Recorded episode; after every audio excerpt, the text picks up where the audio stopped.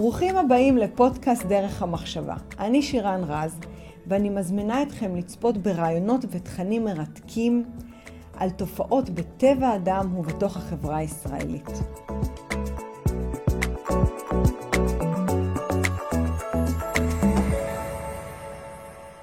ברוכים הבאים לכל המאזינים, אתם עם שירן רז, והיום יש לי אורח מאוד מיוחד שהולך להיות איתנו.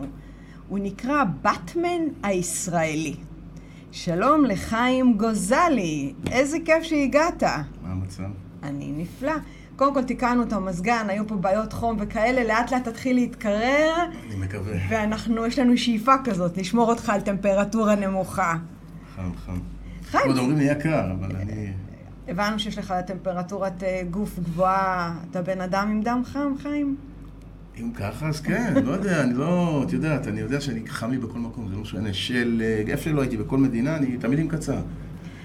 חיים, אתה רוצה להציג את עצמך, או שאני אתחיל אה, לספר על הדברים המטורפים שעשית ושברת שיאים והיית בהיכלים שאף ישראלי לא היה שם לפניך? ספר לנו קצת. חיים גוזלי, אה, בן 49, 8, נטייה לתשע, לוחם MMA, אה, לוחם ברנקה, שזה אגרוף ללא כפפות. מייצג את ישראל בכל העולם במשך מעל 20 ומשהו שנה. תמיד עם הדגל, תמיד עם סמנים אה, יהודים, סמנים ישראלים, תמיד זה הייצוג שלי בעולם. ונלחם בכל ה... נלחמתי בכל ההיכלים הכי גדולים בעולם, נלחמתי במדיסון סקוויר גרדן, בפורום בלוס אנג'לס, נלחמתי בהיכל אה, מנורה כמה פעמים, אה, נלחמתי אפילו בברים במדינות שלא הייתם רוצים להיות שם, נלחמתי במחסנים, נלחם בכל מקום. אז איך... וגם ברשת. וגם ברשת. אנחנו תכף ניכנס פנימה ונבין באמת את הדמות של הלוחם, ש... ואני גם עוקבת אחריך ברשתות החברתיות, אני רוצה ככה להבין מה מניע אדם להגיע למקומות האלה. הרי אתה בעצם לוחם פיזית, לוחם, לא, סליחה, לוחם מנטלית, רוחנית. אני רואה שאתה בכל קרב שלך עם הדגל, עטוף עם הדגל, עם הסממנים היהודים. ו, ומה שמעניין אותי זה למה, למה אימצת את, אה, את אה, באטמן? מה היה שם? כי הרי הוא גיבור על מיוחד, נכון? הוא, הוא שונה. אין לו כוחות על. זה העניין. Uh, אני אגיד לך איך זה התחיל. הרומן שלי עם בטמן התחיל בגיל 16. הייתי גר בארצות הברית, ובדיוק יצא הסרט בשנת 89. הלכנו לקולנוע, אז לא היה חוקים, לא היה כלום, את יודעת, הכניסו אנשים, לא היה מקום לשבת, עמדנו. והייתי בטמן. ומאותו רגע התחלתי לאסוף קומיקסים ואקשן פיגרים כאלה, את יודעת, בובות, ולאט לאט שגדלתי יותר, ואת יודעת, התחלתי להיכנס לעולם, ה, כאילו, הקרבות המקצוע, התחלתי לקנות uh, דברים מהכפילים ודברים מהסרטים עצמם, ובקיצור, יש לי מזל. אבל למה דווקא באטמן? אז הוא גיבור על, אה, הוא לא, אין לו כוחות, נכון, הוא משתמש רק ב... אה, דרך אגב, הוא... חגורה שחורה בג'ו-ג'יצו. כאילו, אוקיי. המקורי. אוקיי. אחרי זה הפכו את זה לנינג'יצו, אבל את יודעת, יש לו הרבה זה, אבל הוא חגורה שחורה בג'ו-ג'יצו. אז הוא גם אומן לחימה, הוא גם אה, בן אדם רגיל, ו... הוא משתמש ב, ב, בשכל שלו, ב, ביכולת שלו להיות בלש. שהקומיקסים הראשונים שבטמן הופיע, זה היה The, the World uh, Famous Detective או משהו כזה, את יודעת, נכון. כאילו הוא היה הבלש החכם בעולם. נכון. קראו לו הבלש הגדול בעולם, כן. האביר האפל. אחרי זה כבר זה. התחיל להיות אה, יותר אפל ויותר זה. וכאילו ממה שהתרשמתי, בעצם אה, אימצת באיזשהו מקום את הדמות שלו, של לקחת את המשאבים הפנימיים שלך, לא לסמוך על אף אחד, ול, ול, ולעזור אה, בעולם מול פשע, מול אנשים אחרים. יש, יש לך איזושהי אמירה פנימית ש, שהתחלת מגיל 16 עד היום? לא, אז אני אגיד לך גם, בגלל הלחימה הייתי צריך לעבוד בלילות. כאילו, כי הייתי צריך לתאמן ביום וזה, אז במשך 20, לא 20, אבל לפחות כמעט 20 שנה, הייתי עובד מאבטח. אז הייתי מוצא את עצמי עובד בלילה, עם בגדים שחורים, עם אה, כל מיני גאדג'טים, את יודעת, כי עשו לנו נשקים, אז כל מיני עלות קפיציות ושוקרים ודברים כאלה, את יודעת, וגז מדמיע וזה, פתאום מצאתי את עצמי כאילו מגן על בליינים, את יודעת, מעבריינים, מכל מיני דברים שקורים וזה, ואני לא שוטר. אז יצא במרכאות, כאילו אני איזה, את יודעת, אז, אז, אז בעצם מגיל מאוד צעיר, איכשהו התגלגלו כן. החיים שלך למצב שאתה את, שומר אה, איך על ה... אומרים, אה, אה, איך איך המשפט הזה, מחשבה מביאה מציאות או משהו כזה? מחשבה כאילו, יוצרת אתה- מציאות. יוצרת מציאות, אז כאילו זה... זה היה אז המחשבות שלי, וזה בתור ילד, וגדלתי למציאות כזאת, שאני מגן על אנשים, את יודעת, ועם אמנויות לחימה וכל זה, אז הכל השתלב, ונהייתי הבטמן הישראלי. אז בעצם יש לנו את באטמן, יש לנו לוחם, עבדת, שמרת על אזרחים אה, תמימים שבאו לבלות בברים, והתחלת להיכנס לדמות של הלוחם האולטימטיבי ששומר אה, מפני הרשע, נכון? משהו כזה. כן. ומשם אבל הדרך עדיין היא ארוכה כדי להגיע ולהיות לוחם MMA, נכון? זה מיקסט מרשל... מיקס, מיקס מרשל ארט, מרשל ארט זה כן. אמנות לחימה, מיקס זה שילוב. לא, תראי, התחלתי להתאמן בגיל 6 בקראטה, עד הצבא, התגייסתי למשמר הגבול. אה, אחרי שהשתחררתי, התחלתי לעשות יותר קרבות, ואז הכרתי את הג'י-ג'יצו, טסתי הברית, אמרתי ג'י-ג'יצו, אז כל החיים אני עושה אומנות לחימה. ה-MMA הגיע לעולם בשנת 93, אז ככה זה לא, את יודעת, כולה עשו משהו שנה ב- ב- קיים. אז נכנע, איך שזה הגיע ישר, ראיתי את זה ובום, אבל. מה אהבת שם? כי ה-MMA בהתחלה, הבנתי שהוא היה מאוד מאוד אלים. הביאו אותם, אה, אם אני לא טועה, ממקסיקו? לא, לא, לא, הביאו מכל אמנות לחימה, כן. מכל העולם, כל אמנות לחימה, נגיד קראטה, יילחם נגד ג'ודו, ג'ודו יילחם נגד סמבו, סומו יילחם נגד קונג פו, ג'ו-ג'יצו יילחם נגד טייקוונדו, עשו כאילו שילוב, אמרו מי האמנות לחימה הכי טובה. זאת אומרת שכל בן אדם שיש לו כמה אומנויות לחימה מגיע לזירה ונלחם.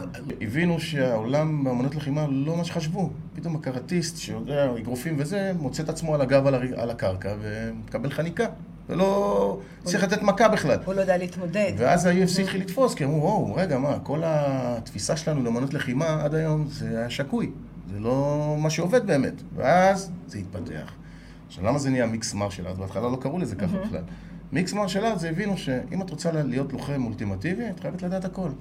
חייבת לדעת היאבקות, לדעת אה, אגרוף, לדעת אגרוף תאילנדי, לדעת ג'י-ג'יצו, לדעת את כל האמנות לחימה בשביל להיות לוחם שיכול להילחם בכלוב. זה, זה מאוד מסתדר לי בעצם עם כל הקדמה ולאן שהעולם שלנו הולך, שהדרישה מ- היום מהאנשים להיות עם יכולות אה, מרובות, מגוונות. זאת אומרת, אתה לא יכול להתמחות במשהו אחד כמו פעם, אלא אתה צריך בעצם אה, להכשיר את עצמך בכל מיני כישרונות.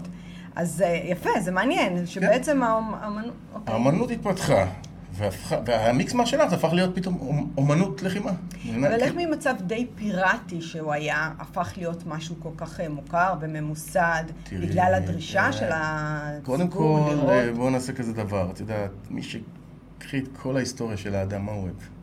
מכות. דם, ביוון. העתיקה. יוון, זה עוד הרבה כן, לפני זה, אפילו בתורה. נכון. אז כאילו, זה, מה אנחנו אוהבים לראות, זה לא משנה הרבה, את יודעת, אנחנו הגלדיאטורים של שנות האלפיים, את יודעת, אז גלדיאטור אה, של שנות כן, האלפיים. אז את יודעת, זה התקדם, ואנשים אוהבים את זה, ושיש דרישה. אה, שתבין איך זה היה, ה-UFC היה פשיטת רגל, הם כמעט נמכרו בחמש מיליון דולר. כן. אז הבעל של ה-UFC אמר, המנכ"ל כאילו אמר לבעלים, תנו לי עוד 20 מיליון דולר להשקיע על תוכנית ריאליטי שתשודר.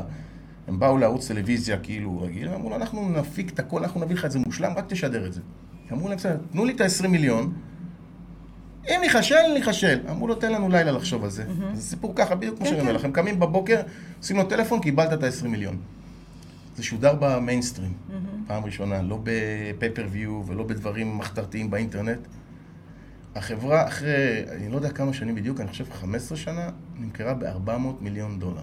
סליחה, סליחה, סליחה, 4 מיליארד דולר, והיום שווה 8 מיליארד דולר. המנכ"ל שעשה את כל זה שווה 500 מיליון דולר היום. אה, בקטנה. עשיתי טעות עם המיליונים והמיליארדים. אז תביני כאילו איזה ביקוש היה לזה בעולם. תחשבי שאנחנו בנוקיה, כאילו במנורה, כל שנה עשיתי אירוע עד הקורונה, עשר אלף איש יש לנו. אנחנו בישראל, שלפני זה לא היה פה אירוע אחד. מי מגיע? מי האנשים. שצופים כולם, ב- כולם, כולם. בקרבות כולם, האלו? כולם, זה ממבוגרים לילדים, זה לא קשורים בכלל ל- ל- ללחימה, זה אנשים שרוצים לראות. זה לא- אדרנלין ש- שמציף אותם? מה קורה מטורף. שם? אתה אה, תנסה מי רגע... שלא נכנס לאירוע, מהמם. לא הבין מה זה. אני יכול להגיד לך כאילו סיפור שסגן ראש העיר של, אז הוא היה סגן ראש העיר של בת ים, ויקטור טל, הזמנתי אותו ואת ראש העיר אה, יוסי בכר בזמנו לאירוע. אז הוא אומר היה להם כמה אירועים של חתונות, אז הוא, זה הסיפור שהוא מספר לי. אז הוא אמר לו, תשמע, לא נעים, גוזלי הזמין אותנו, זה אירוע במנורה, בוא נלך נראה. אז הוא אומר לו, טוב, בוא ניכנס כמה דקות, ראש העיר כאילו. ניכנס כמה דקות, וניסע לאירועים. הוא אומר לו, רק להראות לו שהגענו. הוא אומר, איך שהוא נכנס, הוא ראה את האנרגיה ואת הזה, הם נשארו מתחילת האירוע עד סוף האירוע. הוא אומר, לא האמין שיש בת ימי שמילא ככה את היכל מנורה וברמות של צרחות וגוזלי וגוזלי. זה סיפור שלו, אז תביני. זה, ברגע שאת נכנסת לאולם, האנרגיות הן שונות. תראה, בעצם קורים פה שני דברים. מצד אחד יש אה, בחור מבת ים, שגדל על איזשהו אה, גיבור על, ומביא את עצמו להישגים אה, בינלאומיים מטורפים, מזין את האדרנלין של הקהל, ומצד שני, כשאני שומעת שבעצם יש לנו עדיין, כמה שאנחנו מתקדמים, וה, והאנושות אה, עושה איזושהי מהפכה תודעתית, אנחנו עדיין אוהבים לראות את ההוצאה להורג אפילו, כמו שפעם היו אנשים מתכנסים ורואים אה, ציד המכשפות. זה הטבע של הבן אדם, את לא יכולה להוציא את הטבע מהבן אדם, את יודעת, זה כמו... זה, תקחי, תיכנסי לכלוב, כן. תקחי אריה, תגדלי אותו מגיל אפס, תעניקי אותו את הכל, ביום שהוא יהיה רעב הוא יטרוף אותך, את יודעת, זה לא, זה טבע. מה? הטבע של האדם זה לראות אלימות, תשימי לב, הטיקטוקים, הפייסבוקים, האינסטגרמים, את יודעת, כמה פעמים את רואה שם וידאוים של אלימות וזה, ואנשים רק לזה עושים לייקים, הם מבסוטים לראות את זה. כן. אנחנו כאילו גם מעלים את רמת הגירוי. אני מדבר על כן. אלימות אה, חיצונית, את יודעת, על מכות, הנה, אתמול ראיתי עליו במטוס וזה, את יודעת, שכאילו מישהו רב עם הדיילת. אנשים מתים על זה. תיכנסי לוידאוים האלה, תראי יותר לייקים מכל דבר אחר. איך תסבירי את זה? השאלה אם אנחנו צריכים לעודד את המקום הזה, להרעיב את העצמה היצרי לא, הזה. לא, אבל, אוקיי, אז אצלנו זה ספורט. אוקיי. לקחת את הדבר הזה, mm-hmm. את הדיילת ואת ההוא, הכנסת את זה לספורט. ספורט, אה, תבין, אנחנו לפני הספורט, אנחנו נעשה טרשטוק והכל אחרי הקרב, את תראי אותנו מבלים בבר ביחד, וכולם חברים. אין פה, זה לא עכשיו יענו, אני רוצה להרוג אותו כי הוא יריב שלי או משהו, זה סך הכל קרב, זה כמו אגרוף. אבל אתה מרביץ לו. אתה נותן לו מכות, אתה נותן לו אגרופים. מה, גם באגרוף נותנים מכות, גם בטקוונדו נותנים מכות. לא, אני חייבת להבין את משהו, באמת, כאילו, בתפיסה שלי, אני לא מתאגרפת, ואגרוף זה באמת המון שנים, זה ספורט מאוד אה, עתיק, שאנשים מתאגרפים, נותנים בוקסים. דרך אגב, גם בן אדם כועס בלי שום קשר לספורט, הוא, יש את האינסטינקט הטבעי הזה לתת בוקס לקיר או למראה. דרך אגב, האגרוף הוא ספורט הרבה יותר מסוכן מה-MMA. כמה שזה נראה. אז תסביר לנו רגע את העניין הזה. אגרוף, אני ואת עומדים אחד מול השני, וכל המטרה שלנו זה מפה עד לפה. מהבטן עד החגורה, כן. עד העיניים, כן. עכשיו, רוב המכות הן לראש. אצלנו זה הכל שילוב. יש לנו הטלות של היאבקות, יש לנו ג'ו-ג'יצו, שזה הכנעות, אז המכות הן פחות... מה זה הכנעה? הכנעה זה בריח או חניקה, את יודעת, כשבן אדם דופק, נכנעתי.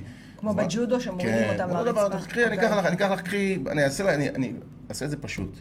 כן. כל הספורטים האולימפיים שיש בלחימה. Mm-hmm. יש לנו אגרוף, mm-hmm. יש לנו טייקוונדו שזה בעיטות, כן. יש לנו ג'ודו שזה הטלות ובריחים. הטלות ובריחים. ויש לנו האבקות שזה עוד... להפוך את היריב. כן, טייק דאונים. קחי את כל אלה, תשלבי אותם, זה mixed martial art. Mm-hmm. מותר לי לתת אגרופים, מותר לי לבעוט, מותר לי להטיל אותך לעשות בריחים. לקחו את כל הסוגי ספורט לחימה ועשו איזה ספורט אחד. אז ככה יש חוקים, יש זה. אתם גם לא מוגנים, נכון? מבחינת לא. הציוד, אתם די מג... חשופים. רק מגן אשכים ושיניים. מגן אשכים ושיניים, ונשים אה, גם אה, בספורט הזה? ברור. אז להם מותר בעצם רק אה, top כנראה מן הסתם, ו- לא. וזהו. מה עוד, איזה עוד ציוד יש להם להגן על עצמם? כלום, חשופים לגמרי. חשופים לגמרי. זה מפחיד, חיים, להיכנס לזירה ולחטוף מכות? לא. כאילו, אתה יודע שאתה הולך לחטוף מכות? אה, אה, אני רוצה רגע להבין איך ה-mindset של בן אדם שנכנס לזירה. אז בואי נגיד לך, אוקיי. אני אגיד לך, קחי סמוראי. כן. למה הוא היה לוחם כל כך אה, טוב ואכזרי? כי לא היה מפחד למות. ברגע שאת מנטרלת את הפחד, אז את יכולה להיות יותר טובה. יש, אתה לוקח אותי אחורה בזמן לתקופת האבירים. ואני חושבת שמה שאפיין אותם באותה תקופה, זה שהם לא היו מחוברים לחומר, והם כל הזמן עשו איזשהו תהליך רוחני. אמ, כדי לא לפחד מהמוות, זאת אומרת שבשום רגע נתון הם לא מפחדים לאבד את הקיים, והמוות מבחינתם הוא שולי. ואחר כך היה גלגול של הדמות הגברית אה, מאביר לג'נטלמן, שהוא פותח דלתות אבל זה לא באמת אביר, עד היום. ומה שאני שומעת ממך, ש...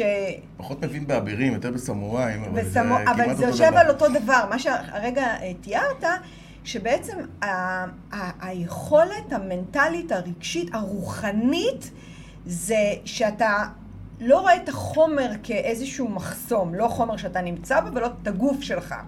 ואז אתה מוכן ללכת ולהקריב עבור העקרונות שלך, עבור הערכים שלך, את החיים שלך. זה זה? זה, זה אותו דבר.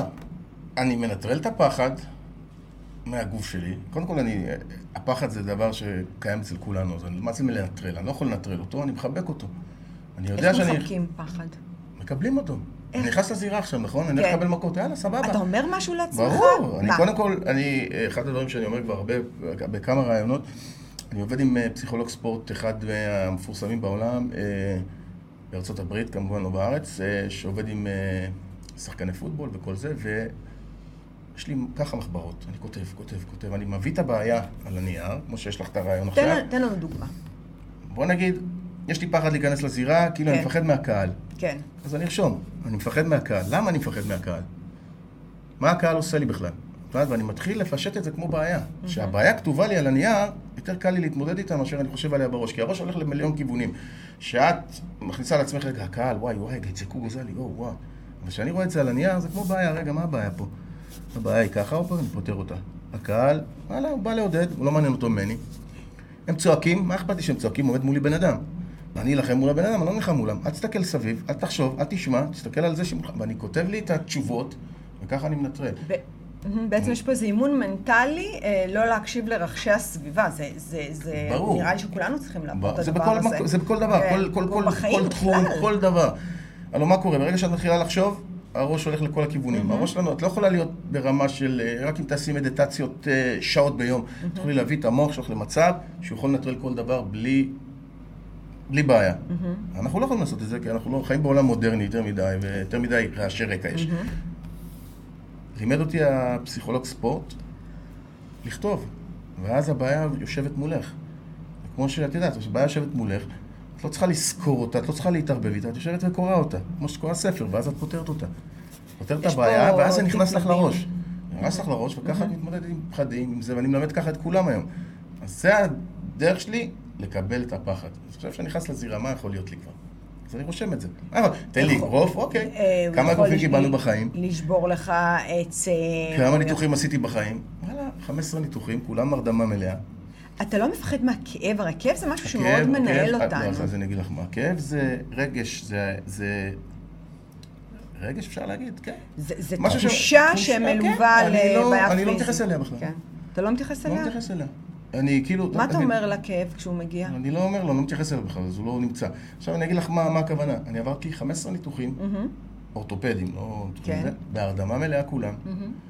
אה, יש לי פה ביד, לא רואים את זה בגלל הקעקועים, חמש ניתוחים שדקרו אותי כשהייתי מאבטח, אין לי תחושה ביד, רופא אמר לו, תצליח לשים חולצה אפילו לבד. חמש ניתוחים בשביל לתקן את היד, וגם היום אני לא מרגיש אותה.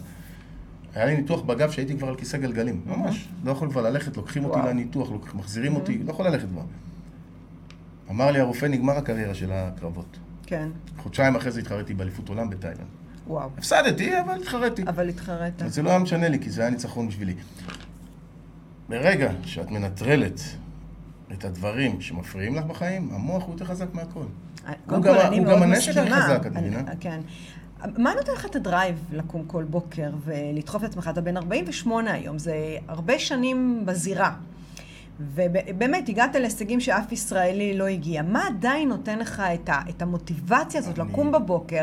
אתה מתאמן כל יום מן הסתם, שיש לי קרבות, פחות עכשיו, אבל שיש לי קרבות... אבל היה לך בתקופת הקורונה איזה קרבות, אה, קרבות, כן. שזכית בנוקאוט מאוד מהיר, אה, כמה שניות. ההכנעה הכי מהירה היה לי. מה זה הכנעה מהירה? כמה שניות זה היה? זה שלוש שניות, אבל אה, ברקורד שמו חמש בגלל ה... חמש שניות תכנעת בן אדם. הכנעתי אותו שלוש, אחת, אבל... ב- שתיים, שלוש, בגלל בום! שהשופט לוקח לו זמן לעשות ככה, שזה זה אז עוצרים את הזמן, והשתי שניות האלה שהוא עצר את הזמן, אז אה, במקום להיות ההכנעה הכי מהירה בעולם, נהייתי מקום שני או שלישי. אה, לקחתי אליפות עולם בארגון באוקראינה, אה, Real Fight Promotion. אה, לקחתי עוד, עוד אליפות עולם בארגון The Dice Team באוקראינה גם. רוב הקרבות עברו להיות בהתחלת הקורונה, עכשיו כבר זה נפתח יותר, אז לא היה הרבה קרבות, אבל במדינות שלא היה אכפת להם, את יודעת, אז הייתי טס לשם, לא היה לי ברירה. אז מה נותן לך את המוטיבציה? וואלה, לא יודע, אני. אוהב להילחם, את יודעת, אוהב, אני לוחם, כן, אני לא יודע, אני גם לא רואה את עצמי מפסיק, את יודעת, אני. מחפש עוד קרבות גדולים, את יודעת, דברים של... אה, בפברואר שנה שעברה, אה, השנה, סליחה, התחרתי בברנקל, זה האגרוף ללא כפפות, את יודעת, זה הספורט הכי מסוכן בעולם היום. זה כאילו תחשבי שתמיד אגרופים עומדים ידיים חשופות. ו- אני ראיתי את הרעיון שעשו לך מיד אחרי שזכית. אה, היה סיבוב ראשון, לא- לא הצלחת, ושני ניצחת.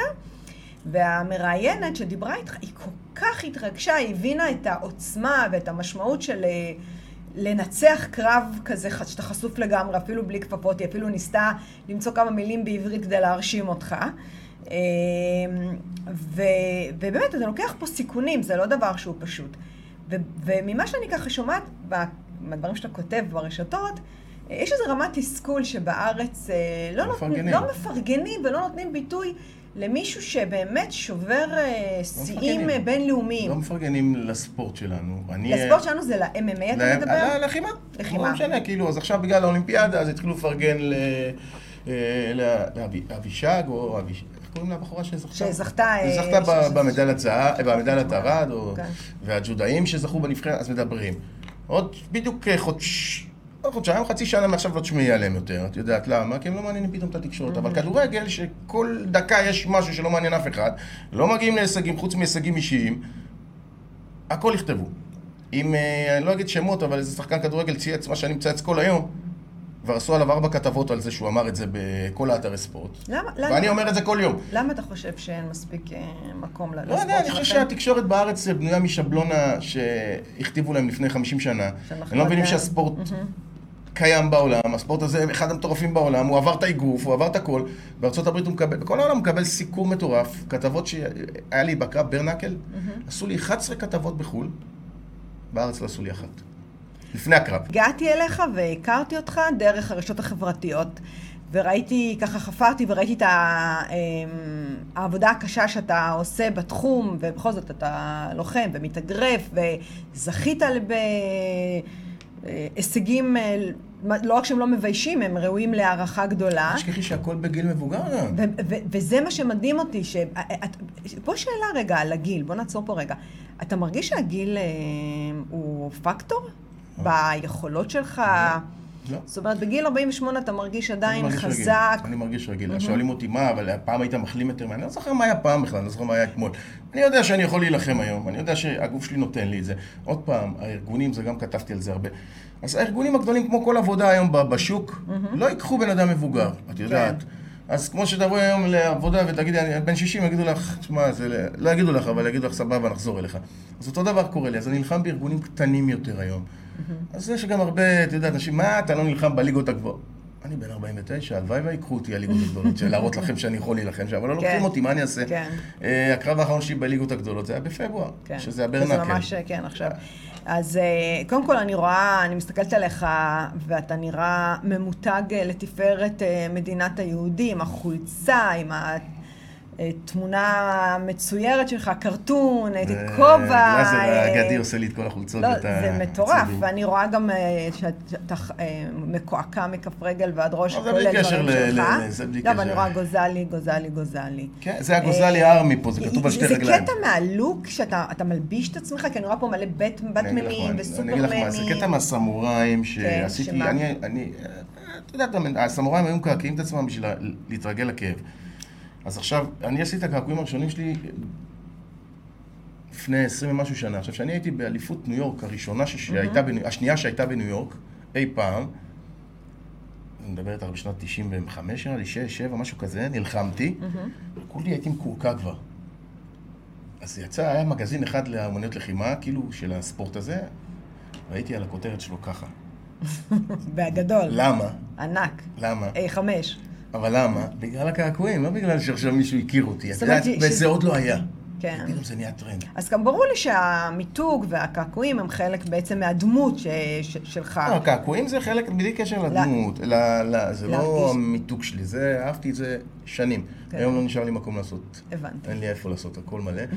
אבל זה תמיד היה, החולצות וזה, יש לי את, אמרתי עוד פעם, גלאזר, הוא לא יגיד אותו, ירצח אותי.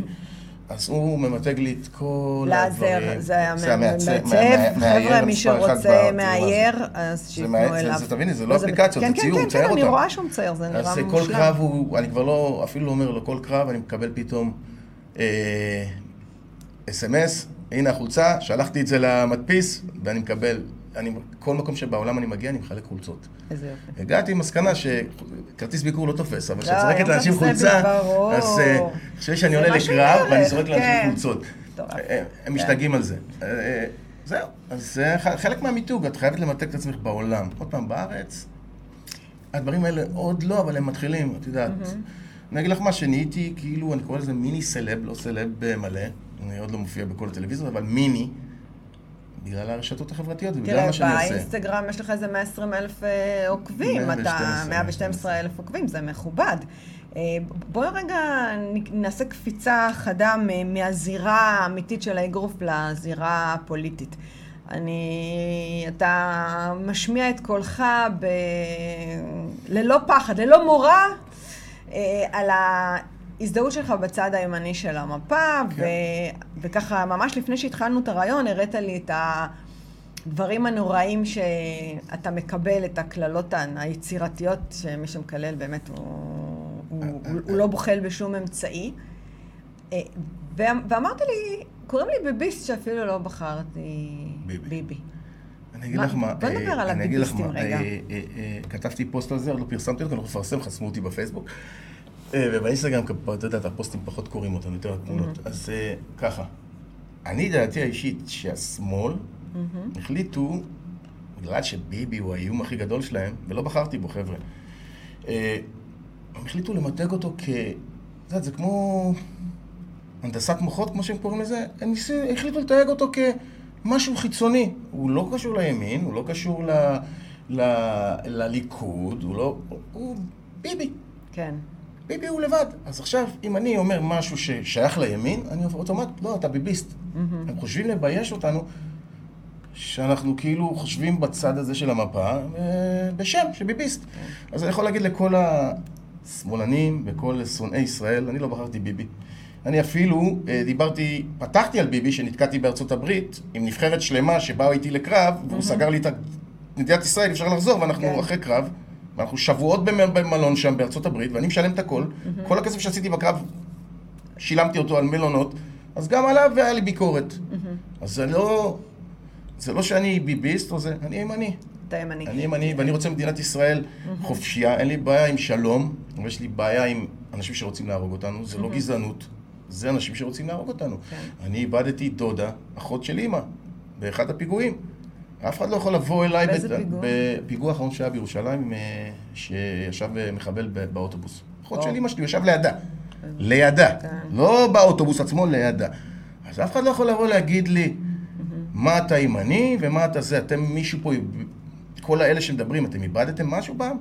אתם איבדתם מישהו בכלל? שאתם מדברים כאילו? לא, יכול להיות שהם איבדו, אבל עדיין לא הדעה לא שלהם אה, יכולה נחושה ועיקשת ולא משתנה את לא יכולה לאהוב. מישהו שרוצה להרוג כן. אותך. לא יעזור כלום. ואני מבטיח לך שאם אחד מהם, זה לא משנה הדעות שלו, ייכנס לאזורים שלהם, הוא יבין מהר מאוד שאין אין פה שלום. שלום לא יהיה עם אף אחד. כל עוד הם לא יעצרו ויגידו אנחנו רוצים שלום. אנחנו ניסינו הרבה מאוד ניסינו אני, לא אין מעט לי פעמים בעיה עם אה, שלום, אה. אה, איתם. אין לי בעיה עם שלום, אין לי בעיה, את יודעת, יש לי חברים גם מהמגזר, אנחנו מתכננים אירוע, משהו גדול, אירוע לשלום, שאנחנו והמגזר נגד העולם, זה רעיון שלי כמובן, וזה, את יודעת, ב- מה, אירוע של אגרוף? של... אה, אה, אירוע MMA שאנחנו והחבר'ה מהמגזר נלחמים נגד העולם, כאילו נבחרת אחת שלנו נגד כן. העולם, לא אחד מול השני, להראות פשוט לעולם, נציגים מכל העולם שיגיעו ויילחמו בכם? נג- כן, מעניין. להראות לכל העולם שאנחנו יכולים ביחד. זה... זה אה, רוקם גידים, זה קצת קשה, כי העלויות פה בארץ הן מטורפות, ואין לנו ספונסרים חיצוניים, אבל זה אני. כן. אז לא יכולים לקרוא לי לא ביביסט ולא גזעני. אני רוצה שקט במדינת ישראל. להיות עם חופשי בארצנו, ארץ ציון ירושלים, זה אני? מקריאה את זה מהקעקוע שכרגע? נמצא על היד. שלו. זה מה אני רוצה. אז עכשיו, להגיד לך מה שעשו לנו פה בממשלה, זה הכניסו את כל האויבים הכי גדולים שלנו לתוך הממשלה, והם מנהלים אותנו. הם, הם מעלים לנו את המיסים, הם עושים לנו את כל הדברים האלה. הם יש להם בתים שהולכים לאשר אותם, בתים לא חוקיים שהולכים לאשר אותם. לך תבני, תבני פרגולה, לך במרפסת תראי מה קורה. איי, פרגולה, לא מדבר איתך. אה, אז- אז- קנסות אז מה זה? מה זה? זה כאילו, אה, אה, אה, איך זה נקרא? להם מותר להם ולנו מותר, אסור. לנו אסור? לא הבנתי, אני ישראלי, שירתי בצבא, אני מייצג את ישראל, לי אסור? זה נקרא אפליה מתקנת. אז לא, אני לא מסכים לזה, ואני נלחם בזה כל היום. בסדר גמור. זה- ואם היה עם בחירות, אנחנו, אני מבטיח לך שהם לא יעלו יותר, כי אנחנו כבר, כולנו הבנו מה אפשר לעשות עם, המ- עם, ה, עם הקולות, מה אפשר לעשות עם הקומבינות של, ה, כל- של, ה, של הממשלה, ואנחנו נדע כולם מה, מה לבחור. ואנחנו נתמוך בזה, אני ועוד כמה אושיות רשת. אני אה, חושבת שהיום הימין, הביביסטים, הימין, כמה אנחנו פחות או יותר מיליון, אה, בוא נצא מתוך נקודת הנחה שהשמאל מעלים את כל המיליון הזה, באותו רגע קורסת מדינת ישראל. אז אה, יש להם זכות קיום גם לימין במדינת ישראל. אני והם אגיד לך מה, חלק מה... זה שלקחו קולות מהימין, עבדו עלינו, כי אני, אני בתקופת המלחמה הייתי ב- בקבוצת וואטסאפ שבנט פתח, שהכניסו, את יודעת, אושיות רשת מכל הסוגים, ואני הייתי בקטע של הלחימה, והוא היה שולח לנו מה לעלות ואיך לתקוף את העולם, את יודעת, בקטע ההסברתי. וברגע שהוא עבר לשמאל, כתבתי לו הודעה, אני יכול לתת לך לקרוא אותה אפילו. אה, קדימה. יש לך אותה פה? בוא נקרא אותה. בקבוצה, תראי גם, תעשי ככה, תראי שהוא קרא אותה. קדימה. אה, מה, בוואטסאפ? כן, בוואטסאפ. וכתבתי לו אה, הודעה ו- ו- ויצאתי מהקבוצה. אני לא הייתי מוכן להיות... רגע, זה זה? אה, אני פונה אליך וכותב מדם ליבי. אני אזרח במדינה מיום היוולדי, כמו רבים שירתתי בצבא כלוחם. את כל חיי הקדשתי לתחום הלחימה בספורט, וכיום אני הלוחם הכי מבוגר בעולם. אני מייצג את ישראל בכל העולם, וזכיתי בתואר הכבוד אלוף עולם בג'יו ג'יסטו, ג'יו- ג'יו-ג'יטסו, ג'יטו. ג'יו-ג'יטסו. ובהיכל התהילה העולמית תמיד עולה לזירה כשמניף את דגל ישראל בגאווה, גם במקומות שישראלים פוחדים לצעוד. אני מודאג מאוד, הנושא מדיר שינה מעיניי. כבר הרבה זמן אני נלחם באנטישמיות ברשת. אני עולה ומצטלם עם תפילין, ציצית, דגל ועוד סממנים יהודים. מאיימים למחוק לי את החשבון, האינסטגרם והפייסבוק, פרסמתי פוסטים שקיבלו למעלה מ-50 אלף תגובות נאצה ושונאי ישראל. שלחו לי אפילו תמונות של משפחתי עם כיתוב ז"ל בגדול, מאוים באופן קבוע, אבל תמיד עם הדגל שלנו. ביום השואה עליתי לקרב במיאמי עם טלאי צהוב וואו, מול עשרות אלפי צופים, לי יש צמרמורת, ששודר ב-165 מדינות. כשהתראיינתי אמרתי, רצו לסמן אותנו כיהודים חלשים, אני אראה לעולם שאנחנו יהודים חזקים וככה תזכרו אותנו. מהות הקבוצה היא לייצג את ישראל, להסביר לעולם את הצד שלנו, ממקום שלא מראים בעולם. אני חייב לשאול אותך שאלה. האם אתה באמת חושב שזו הדרך לחבור לאנשים שמטרתם היחידה זה השמדת הצביון היהודי במדינת ישראל? אנשים שטוענים שהצבא שלנו הוא גוף של פושעים, צה"ל, הצבא הכי מוסרי וערכי. מפלגות של ערבים שמייצגים את החמאס ולא ערביי ישראל. אני מכיר את יאיר לפיד אישית, וכתבתי לו שהוא בושה למדינה. אני יודע שמה שאני כותב לך זה בדיוק מה שכמה מיליוני ישראל רוצים להגיד לך. באמת, מקווה לשמוע ממך, ותדע שיש אנשים ציונים כמוני שסובלים בעולם רק בגלל היותנו יהודים, ועכשיו סובלים כפליים כשרואים את המדינה שלנו הולכת לאיבוד. תודה, חיים גוזלי. עכשיו תראי. זה המשיך אחרי זה, הוא קרא את זה, נפתלי בנט, כן, קרא את קרא את זה זה. ב-30 לחמישי, כן. שעה 10 ו-20. יצאתי מהקבוצה. העליתי לו גם את- כמובן את הקליפ שאני אה, עולה עם הטלאי הצהוב. אנחנו כרגע רואים אותו עולה עם הטלאי הצהוב.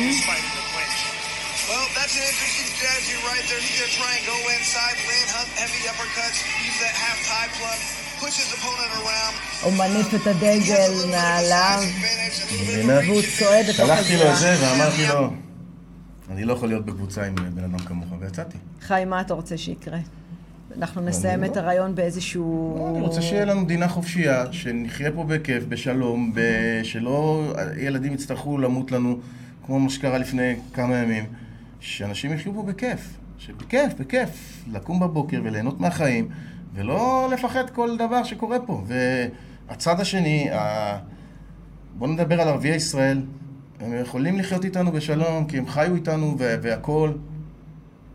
וזהו, ולא להיגרר אחרי החמאס שמנתב אותם פה להפוך את המדינה, הם סתם כלים שלו. צריכים להבין את זה, סתם כלים. בסופו של דבר, אם החמאס ישלוט פה, מה אתם תעשו? אה, אני לא תוכלו לצאת מהבית, אתם יודעים את זה. יהיו כמו לבנון, סוריה? מצרים, נכון. יש לכם מדינה חופשית, חיו, תהנו ותנו לחיות. אה, יש איזה בחור שאחד, הוא פליט מסוריה, ואנחנו דיברנו ברשתות, בחור מקסים שהוא עוקב אחרי מה שקורה בישראל. הוא אומר לי, הלוואי והעם שלי, הערבים, הפלס... הוא דיבר על פלסטינאים, השכילו להבין שכדאי לעשות איתכם שלום. ו... זה.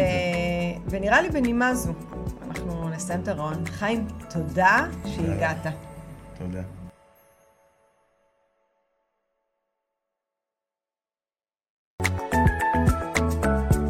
זה היה פרק נוסף של דרך המחשבה. כל הפרקים זמינים באפליקציות הפודקאסטים, בערוץ היוטיוב ובפייסבוק. אם עדיין לא הצטרפתם, זה הזמן. להרצאות בנושא חשיבה יצירתית, חדשנות, יזמות, אסטרטגיה רגשית ומדיטציה, מוזמנים לפנות אליי ישירות לאופיס שטרודל שירן רז דוט קום. אני שירן רז, ואהיה איתכם גם בפרק הבא.